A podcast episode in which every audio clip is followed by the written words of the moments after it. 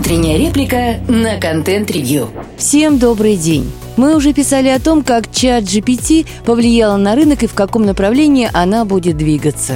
Интересно, что процессы только ускоряются, и подписочный план с абонентской платой появился заметно раньше, чем мы предполагали.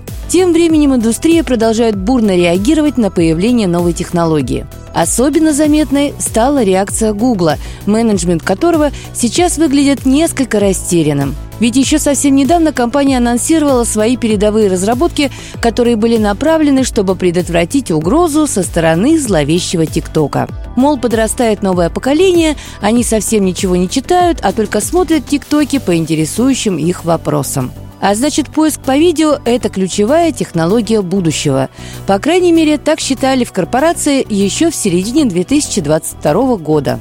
И действительно, некоторые поведенческие тренды таковы, какими их описывают специалисты Гугла. Но что называется, удар пришел, откуда не ждали. Особенно с учетом того, каким массивом данных располагает крупнейший поисковик на планете. Считалось, что именно это преимущество позволит тренировать свои модели быстрее и качественнее конкурентов. Собственно, Google не стоит списывать со счетов, в том числе и по этой причине. Однако же, пока в Microsoft празднуют победу, а многие наблюдатели пытаются осмыслить происходящее и даже строить прогнозы.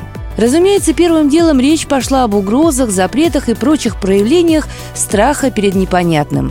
Так сказать, давняя традиция. Если видишь что-то новое и непонятное тебе, то первым делом нужно дать уверенный аналитический прогноз и потребовать запретить.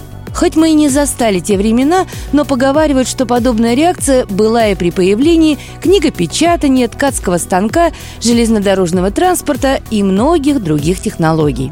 То есть это традиционная попытка взять какое-то изолированное применение новой технологии и без учета всего остального все довести до абсурда, после чего смаковать получившуюся картину, которая, конечно, не может быть радостной. Но в отличие от так называемых метавселенных, продукты, основанные на нейронных сетях, имеют большой потенциал практического применения. Они способны многократно поднять производительность труда во многих отраслях, Понятная бизнес-модель – вот сервис, вот подписка.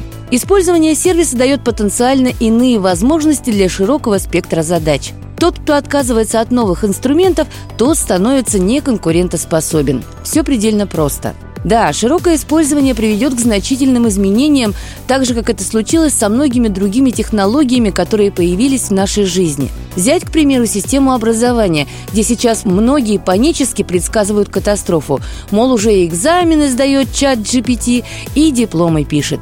Это действительно так. Но ведь если смотреть на проблему чуть шире, то понятно, что как раз с помощью нейросетей намного легче проверить навыки конкретного живого человека, выявить его слабые места, возможно, устранить какие-то когнитивные нарушения и тому подобное. То, что какие-то профессии исчезнут, это отчасти правда, но это происходит на протяжении всей человеческой истории – Кучеры, вычислители, телефонисты, лифтеры и многие другие профессии исчезли или как минимум перестали быть массовыми, но жизнь от этого хуже не стала. Безработный на пособии сегодня живет значительно лучше и комфортнее, чем даже весьма успешный извозчик в XIX веке.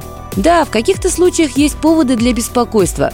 К примеру, уже сейчас чат GPT способна генерировать более связный и осмысленный текст, чем типовой депутат-запрещатель. Но беспокоиться тут следует вовсе не насчет генеративных возможностей нейросетей. Слушайте наши подкасты на Яндекс Музыке, во ВКонтакте, Google и Apple подкастах. Всем хорошего дня. Пока-пока.